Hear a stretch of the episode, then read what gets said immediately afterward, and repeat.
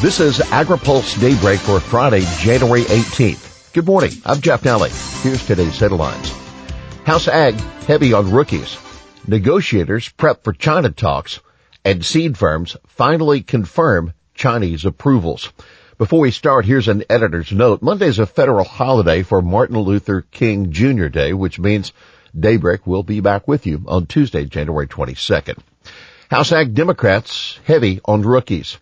The House Agriculture Committee's new roster is starting to take shape. The 26 member Democratic majority will have so many freshmen, 12 in all, that Chairman Collin Peterson says he expects at least one of the rookies to wind up chairing a subcommittee. Peterson said, they're all smart. They just need an opportunity to shine. We're going to help them. The committee's Republican side hasn't been named yet, but it will have 21 members, three of whom will be new, according to ranking member Mike Conaway of Texas. A freshman could chair a subcommittee. Peterson also has five veteran members of House Ag who had to get waivers to be on the committee. Four of the five won appointments this year to exclusive committees such as appropriations and ways and means. The fifth, Chellie Pingree of Maine, has been off House Ag while serving on appropriations. Members of those exclusive A panels are normally not allowed to serve on any other committee. Now take note, since they hold such waivers, five House Ag veterans who include Cheri Bustos of Illinois and Jimmy Panetta of California can't be subcommittee chairman, according to Peterson. He said one member of the group, he didn't say which one, asked to be a subcommittee chair. Peterson said, I said no. If you had stayed on, you would have been a subcommittee chair. Now you can't be one. The dozen new Democratic ag members come from all of the country. There are three from California, two from New York, one each from Arizona, Connecticut, Iowa, Minnesota, New Jersey, Virginia, and Washington. Spending bill seeks data on USDA relocation.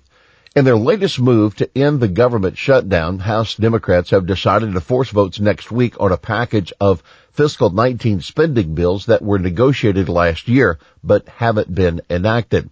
The agreement on the FY19 USDA spending measure includes non-binding report language raising concerns about Agriculture Secretary Sonny Perdue's plan to move the Economic Research Service of the National Institute of Food and Agriculture out of the nation's capital.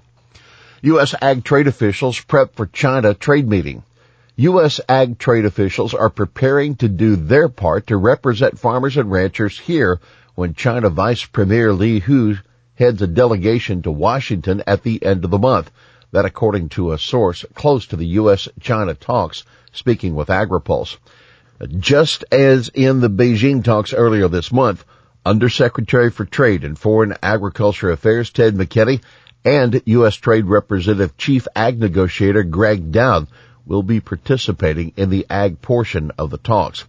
The ag team will be pleased if China agrees to buy more U.S. commodities, but what they're really after and what they won't be satisfied until they get are reforms that remove tariff and non-tariff barriers to U.S. beef, pork, poultry, grains, and other commodities, according to the source. By the way, Senate Agriculture Chairman Pat Roberts of Kansas is expressing cautious optimism that the talks are making progress. It's looking better, Roberts said yesterday, holding his hands up to show his fingers were crossed. Relief finally for U.S. seed firms. After spending a few days confirming that China really had approved five biotech traits for import as reported last week, the biotech industry finally could express relief yesterday. But the industry says China still needs to fix its regulatory process.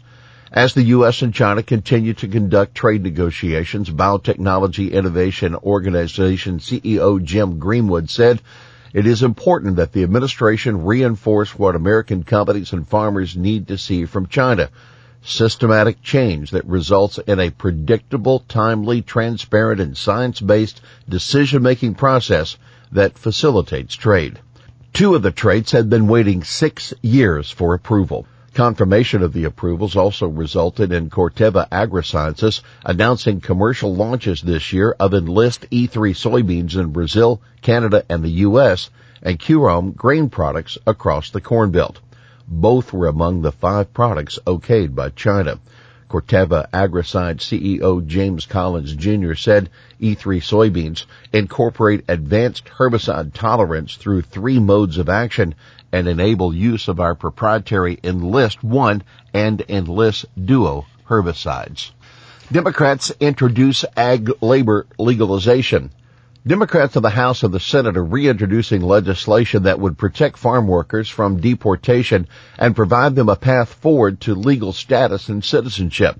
The bill represents a piece of the broad immigration reform bill in 2013 that would have replaced the H-2A program with an expanded method for farms to access year-round foreign labor. The Democrats' Agricultural Worker Program Act doesn't touch H-2A, but co-sponsor Representative Jimmy Panetta of California said it is well past time to address our nation's severe labor shortage and its impact on our agriculture industry. Keep in mind, any legislative fix to the ag labor program is almost certainly going to have to be a part of a broad bipartisan immigration agreement.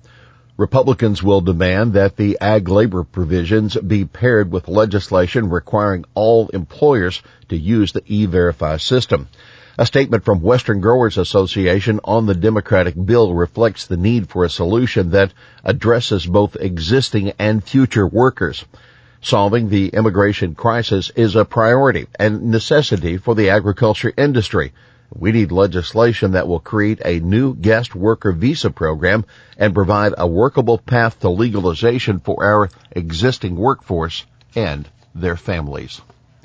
Ag lawyer nominated for federal bench one of six nominees the White House sent to the Senate Thursday for confirmation to the federal bench has extensive agriculture experience.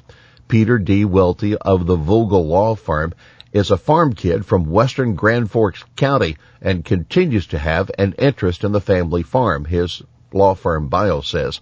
He also has taught agriculture law at the University of North Dakota. If confirmed, he would be a district judge in North Dakota. Here's today's He Said It. Thank you for what you do. God bless and do right and feed everyone. That Agriculture Secretary Sonny Perdue in a brief video clip directed to furloughed USDA employees, quoting his motto for the department. Well, that's Daybreak for this Friday, January 18th. AgriPulse Daybreak is brought to you by the United Soybean Board. For the latest news out of Washington, D.C., visit agripulse.com for AgriPulse Daybreak. I'm Jeff Nalley.